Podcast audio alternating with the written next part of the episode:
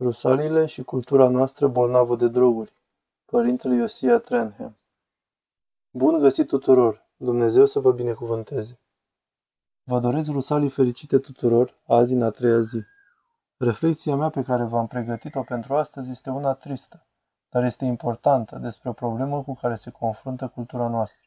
Și este important să contemplăm acest subiect de Sfintele Rusalii când sărbătorim coborârea Duhului Sfânt și viața noastră nouă în Duhul Sfânt. Am intitulat această reflecție Rusalile și cultura noastră bolnavă de droguri. Dacă urmăriți această postare și locuiți în Occident, știți despre ce vorbesc, despre creșterea extremă a consumului de droguri și mai ales a preponderenței drogurilor extrem de periculoase. După acești ani oribili de dependență masivă de opioide și mai ales după apariția fentanilului și consecințele consumului de fentanil în Occident. Aici, în America, este pur și simplu moarte catastrofală. Moarte catastrofală. Și asta nu este o exagerare. Suntem cu toții profund afectați. M-am născut în anii 60 aici, în sudul Californiei. Înțeleg drogurile, dar nu a mai fost nimic asemănător în viața mea nici pe departe. Acesta este un moment unic de tragic. Dependența de droguri este deosebit de evidentă, în special în cazul persoanelor fără adăpost. În foarte mare măsură, criza persoanelor fără adăpost este o criză a drogurilor. Acest lucru e valabil mai ales aici, în vest, unde se află majoritatea persoanelor fără adăpost din America. California are de departe cel mai mare număr de persoane fără adăpost din SUA și în centrul acestei probleme se află ceva extrem de destructiv, și anume dependența de droguri și mai ales creșterea incredibilă a supradozelor și a deceselor cauzate de droguri. Este atât de îngrozitor, problema atât de omniprezentă încât e imposibil să conduci oriunde, chiar și în cea mai scurtă călătorie, să nu te confrunți cu durerile lipsei de adăpost și ale dependenței de droguri. Fiecare benzinărie din orașul meu este bântuită de oamenii străziși de dependenții de droguri și este imposibil să scapi de priveliștea asta. O să vă povestesc o experiență tipică care s-a întâmplat aseară. Lunea este ziua mea liberă. Lunea îmi place să beau cafea cu soția mea și deseori ieșim din oraș pentru asta și mergem pe o plajă, ne plimbăm și savurăm o cafea. Așadar, în timp ce ieșeam din oraș, pe distanța de numai 1 milă de la casa mea până la autostradă, am trecut pe lângă numeroși oameni ai străzii, ca de obicei, inclusiv pe lângă un bărbat care își făcea nevoile în iarbă, pe trotuarul pe care copiii noștri se plimbă tot timpul, cu pantalonii în vine. Aceasta este doar o experiență obișnuită, o experiență tipică. Am coborât pe plajă, o plajă minunată din distritul Orange. Ne-am luat cafeaua și am început să ne plimbăm pe malul mării, unde sunt restaurante frumoase cu vederea spre apă. Și chiar în fața unui restaurant important, chiar pe faleză, un bărbat stătea întins, un om al străzii clar amețit de droguri. Stătea întins, complet distrus, cu câinele său alături, frecând burta câinelui. Și un polițist era acolo și l-ascultam pe polițist, cerându-i acestui om să plece din fața restaurantului. Deci ce a zis polițistul? A spus, trebuie să pleci, ridică-te, ia-ți câinele și lucrurile și trebuie să pleci. Și omul a spus, bine, plec, dar ce ar trebui să fac? El zice, întoarce-te mai târziu când eu nu sunt aici. Oh, ce soluție! Întoarce-te mai târziu când nu sunt eu aici. Poate că atunci când nici acești oameni nu vor fi aici, vei deranja mai puțini oameni care trebuie literalmente să treacă peste tine ca să intre într-un restaurant. Vă puteți imagina că sunteți proprietarul acelui restaurant? Și asta, desigur, fără a ne socoti faptul că la doar 20-30 de metri mai în jos, într-un centru major, dar nu chiar în fața unui restaurant, sunt numeroase persoane fără adăpost care se droghează și zac pe jos. Și aceasta este soluția. Pleacă și întoarce-te mai târziu. Chiar nu mai știm ce să facem. Aceasta este concluzia ca și cultură. Ca să spun câteva cuvinte despre ceea ce este și mai rău acum, este că analgezicele, drogurile care sunt produse astăzi și vândute, sunt foarte puternice, mai ales fentanilul, care este printre principalele. Este atât de periculos, de 50 de ori mai periculos și mai puternic decât heroina. Și pur și simplu măcelărește oamenii și transformă pe tinerii noștri literalmente în zombi. Și chiar nu glumesc pe tema asta. Aceasta este o realitate absolută. Acum câteva săptămâni conduceam în orașul Ventura. Am ieșit de pe autostradă și am condus pe o stradă, am virat la stânga și în timp ce făceam la stânga am văzut un grup de tineri, poate 10, între 10 și 15, având nu mai mult peste 20 de ani și stăteau pe iarbă, poate unii dintre ei chiar pe bordură, cu picioarele în colțul străzii și toți erau complet amețiți și erau literalmente unii peste alții, unii încoace, alții încolo, alții cu capul în jos, alții cu capul în sus. Vă puteți imagina acești biezi tineri, vreo 15, complet drogați, dacă se vor trezi toți sau nu, numai Dumnezeu știe. Dar a fost atât de șocant pentru mine încât a trebuit să trag pe dreapta. Eram șocat, cum sunt și acum, pe punctul de izbucni în lacrimi, văzând ce s-a întâmplat și ce se întâmplă în cultura noastră. Cred că nu există parohie în SUA care să nu aibă tineri care trăiesc așa pe străzi. Și în parohia mea avem câțiva băieți pe străzi, în stări teribile de dependență și aproape de moarte. Dacă doriți să știți mai multe despre asta, chiar ar trebui să citiți cartea lui Beth Macy, Bolnav de droguri, traficanți, medici și compania de medicamente care a creat dependența în America. Este o carte foarte importantă și mi-a explicat multe despre ce se întâmplă în țara noastră. Vreau să fiți capabili să judecați exact cât de gravă este situația. Lumea zice că dacă ești foarte bătrân, știi despre războiul împotriva drogurilor, auzind despre asta de multe decenii. Acum nu este nimic de genul ăsta. Este o criză cum nu am mai văzut niciodată. Vă dau câteva statistici pentru a măsura criza pe care o descrie Beth Macy. Fentanilul ucide aproximativ 100.000 de oameni. Dependența de droguri și moartea datorată fentanilului ne costă aproximativ 100.000 de morți pe an. Acum împărțiți 100.000 la 365 de zile pe an și veți obține 274 de decese pe zi, în fiecare zi pe tot parcursul anului. Numărul acesta e cam câți călători în cap într-un avion jumbo mare plin. Imaginați-vă că aici în America un avion jumbo de mare capacitate al American Airlines sau al United Airlines plin s-ar prăbuși și ar muri toate persoanele aflate la bord în fiecare zi timp de un an întreg. Vă treziți, porniți televizorul, auziți sau vedeți pe telefon că un alt avion jumbo plin cu 275-300 de persoane s-a prăbușit și a ars. Ce credeți că am putea face în răspuns la asta? Cât de serios am vorbit despre siguranța avioanelor și despre cum să punem capăt deceselor care au avut loc zi după zi, după aceea zi în avioanele noastre. Bineînțeles că nu ar continua nicio săptămână. Întreaga țară ar fi complet agitată din cauza asta. Dar exact asta se întâmplă cu decesele cauzate de fentanil în America. Și iertați-mă, în mare parte nu facem nimic. Este absolut atroce. Eșecuri pe toate fronturile. Și cred că mai ales din cauza a ceea ce acest lucru scoate la iveală. Această criză scoate la iveală o ignoranță și o lipsă de evlavie și incompetență atât de catastrofale încât cei din conducere nu vor să o atingă nici cu o prăjină de 3 metri. Și nu mă refer doar la conducerea din tărâmul politic, ci de peste tot. Cred că este o consecință a destrămării familiei care apare ca esențială aici. Atacul asupra familiei și masacrarea conceptului de a avea un tată și o mamă. Sunt atât de mulți copii și tineri care nu au părinți, nu locuiesc cu părinții, nu au crescut cu un tată și o mamă. Revoluția sexuală a distrus pur și simplu familia naturală și propagarea atacului de către toți cei aflați la putere aici au lăsat oamenii complet deconectați. Și asta în paralel cu declinul incredibil al credinței, creșterea necredinței cu generația nouă de atei și sceptici, cunoscuți ca nones și dones, au lăsat oamenii cu goluri uriașe în ei înșiși și incapabili să facă față la problemele pe care noi păcătoși le avem în viață, fără să cedeze tentației dependenței de droguri, dezbinării familiei, incredibile imoralități publice, eclipsei credinței. Și apoi avem eșecuri politice imense în ceea ce privește acest lucru. În timp ce dependența și decesele prin supradoză cresc vertiginos, majoritatea statelor din America sunt foarte ocupate să faciliteze achiziționarea și utilizarea drogurilor, legalizând tot felul de droguri, susținând marile companii farmaceutice și distribuirea irresponsabilă de opioide de către aceștia. Este îngrozitor, absolut îngrozitor.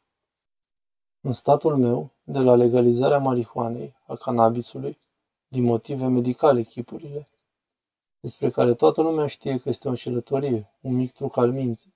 Cele mai mari panouri publicitare de pe autostrăzile noastre, care sunt extrem de scumpe pentru a fi închiriate în fiecare lună, toate sunt deținute de magazinele de cannabis.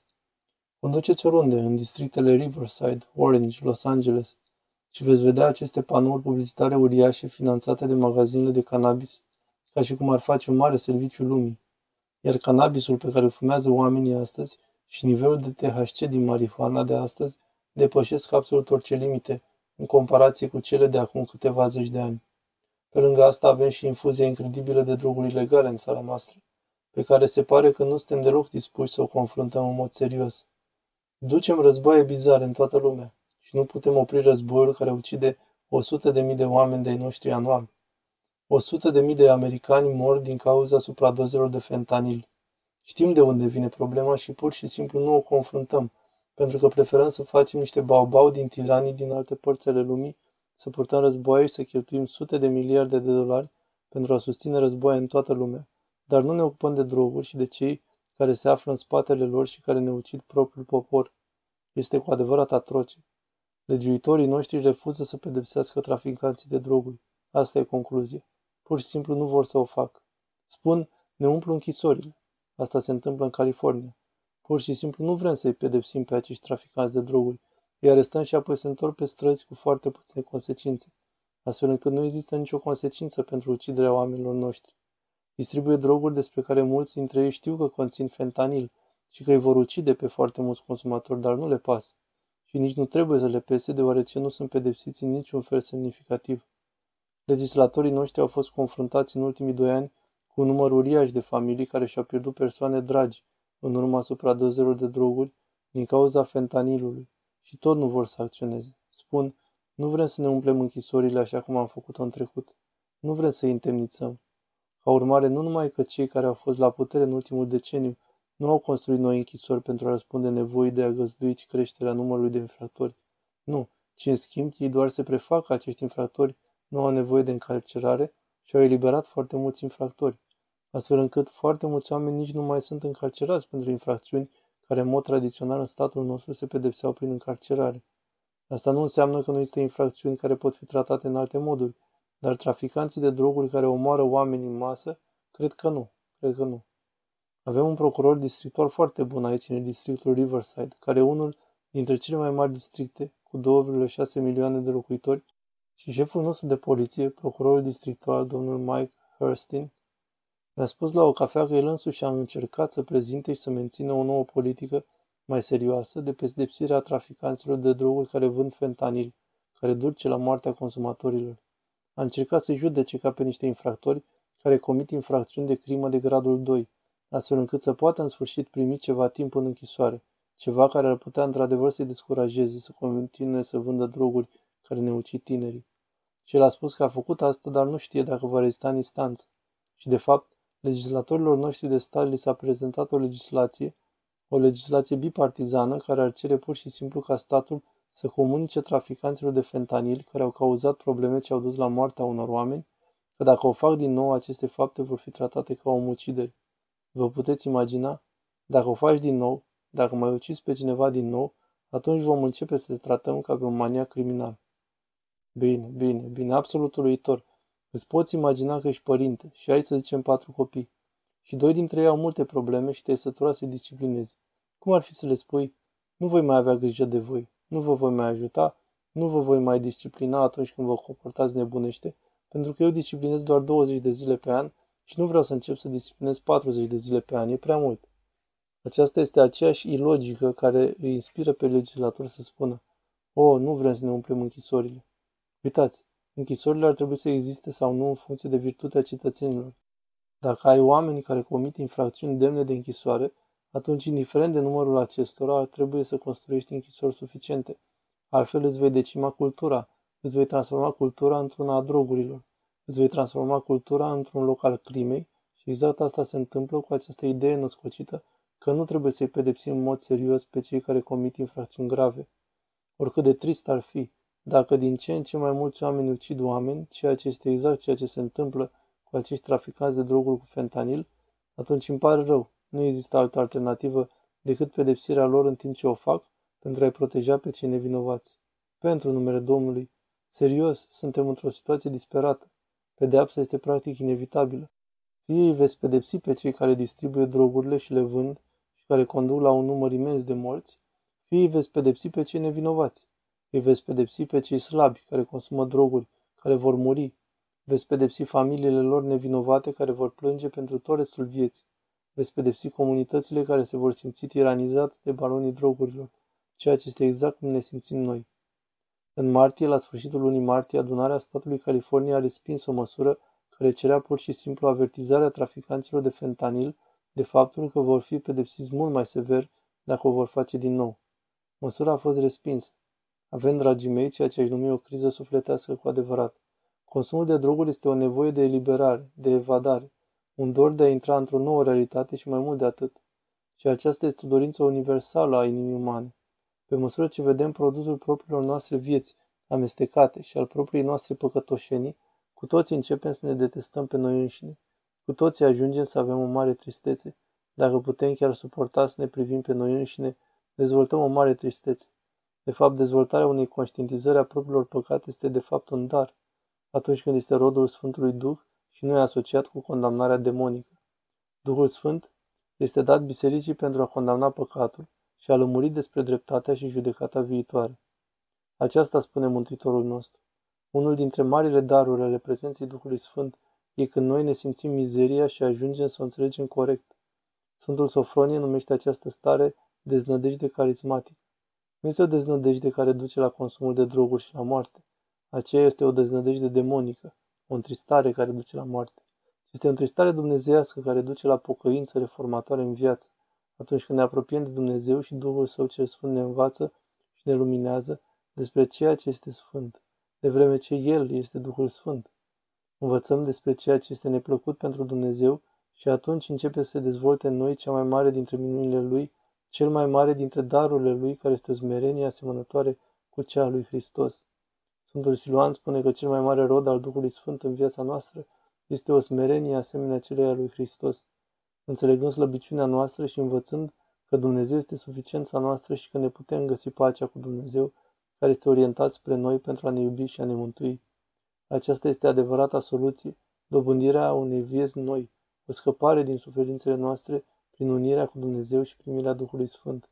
De aceea Sfântul Pavel, în epistola către Efeseni, în capitolul 5, versetul 18, pune o poziție între a fi umplut de Duhul lui Dumnezeu, adică a fi locuit de cea de-a treia persoană a Sfintei Treimi, și intoxicația, consumul de droguri și alcoolismul, care este alternativa, una întunecată la o viață spirituală, o viață cu Dumnezeu și pătrunsă de Dumnezeu, fiind locuit de El până în adâncurile inimii, unde El ne cunoaște mai bine decât ne cunoaștem noi înșine. De aceea Sfântul Pavel spune, nu vă îmbătați, ci umpleți-vă de Duhul Sfânt. Ce Duh ne stăpânește? Ce Duh ne inspiră? Este vorba de substanțele chimice, cu demonii din spatele lor, sau este Duhul lui Dumnezeu, care va produce iubire în viața noastră și bucurie și pace și răbdare și blândețe și bunătate și delicatețe și stăpânire de sine. De asta avem nevoie, dragii mei.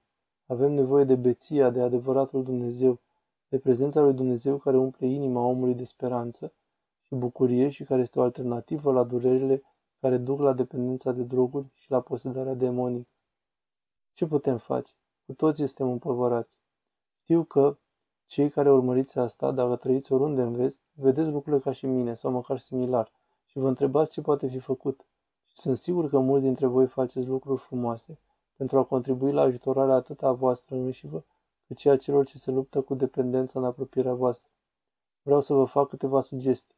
Prima e să vă rugați să postiți, pentru că asta e calea de a învinge demonii și impactul lor destructiv asupra vieții noastre. Unele lucruri pot fi depășite doar prin rugăciune și post serios. De asemenea, puteți citi acatistul Maicii Domnului Potirul Nesecat. Acesta este un acatist incredibil pe care mulți îl folosesc de foarte mult timp pentru a se ruga la Maica Domnului pentru ei înșiși sau pentru alții care se confruntă cu alcoolismul sau dependența de droguri și este un acatist magnific pe care îl puteți folosi pentru a vă manifesta preocupările voastre pentru cei dragi către Maica Domnului și pentru a-i cere intervenția și a ruga pentru sănătate. Există de asemenea un incredibil canon al Sfintei Mucenițe Dimfna, care a fost o prințesă irlandeză din secolul al VII-lea, ucinsă cu brutalitate de tatăl ei bolnav mental și este de mare ajutor pentru cei care suferă de crizele psihice care apar din cauza dependenței de droguri. Mulți oameni care consumă droguri, chiar dacă se opresc, suferă de consecințe psihice teribile timp de mulți ani, iar Sfânta Muceniță Dimfna este o excelentă mijlocitoare cerească pentru ajutor. De asemenea, putem să-i sprijinim pe cei dragi cu răbdare și cu programe de tratament pe termen lung și ajutor de calitate. Să ajutăm parohiile noastre să identifice, să fie informate despre astfel de programe pentru a putea ajuta enoriașii și prietenii ai enoriașilor să intre în aceste programe și să-i sprijine. De asemenea, să nu renunțăm niciodată la prietenii noștri și la cei dragi care suferă de dependență de droguri sau de boli mentale. Să nu renunțăm niciodată. Să perseverăm în iubire și atașament față de ei și să ne rugăm pentru ei până la sfârșit, fără să punem întrebări. putem face din trăirea pentru Dumnezeu inspirația Duhului Sfânt, adevărata noastră ambiție de viață. Pentru că trăirea unor vieți spirituale, unde o viață spirituală înseamnă o viață inspirată de Duhul Sfânt, a trăi duhovnicește este lucrul pentru care a fost creată ființa umană și este alternativa la decimarea creată de dependența de droguri. Fie ca Dumnezeu să privească cu îndurare asupra tuturor celor care suferă din această cauză, să aducă înțelepciunea conducerii din biserică și din stat, înțelepciune de care avem nevoie disperată în acest moment critic, și să aibă milă de noi. Rusalii binecuvântate tuturor!